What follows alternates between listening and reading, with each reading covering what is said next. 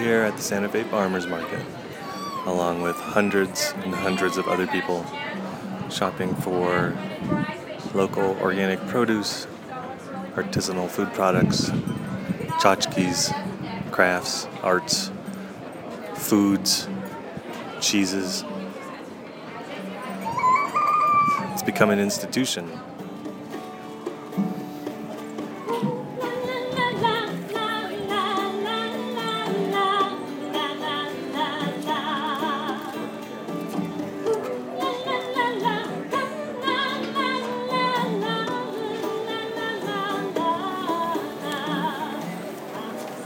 Okay, so um, what happened was my friend came from Texas last night at one in the morning, and I told her I was picking cherries for two in the morning, and I told her when you get up, pick some cherries if you want and bring them to the market. I didn't tell her when you pick cherries, you have to put them in the shade as you're picking them. They have to stay in the shade, and I think she did not do that because quite a few of these, you can see that they feel like somebody cooked them. So I, I didn't realize when I told people that they're on sale how ripe they are.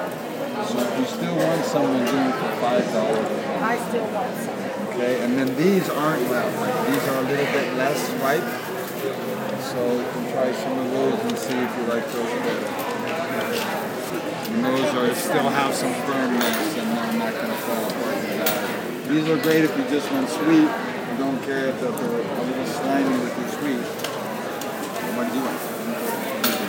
Slimy with my seed. Okay. Slimy's okay. And how much are they? They're five dollars a pound.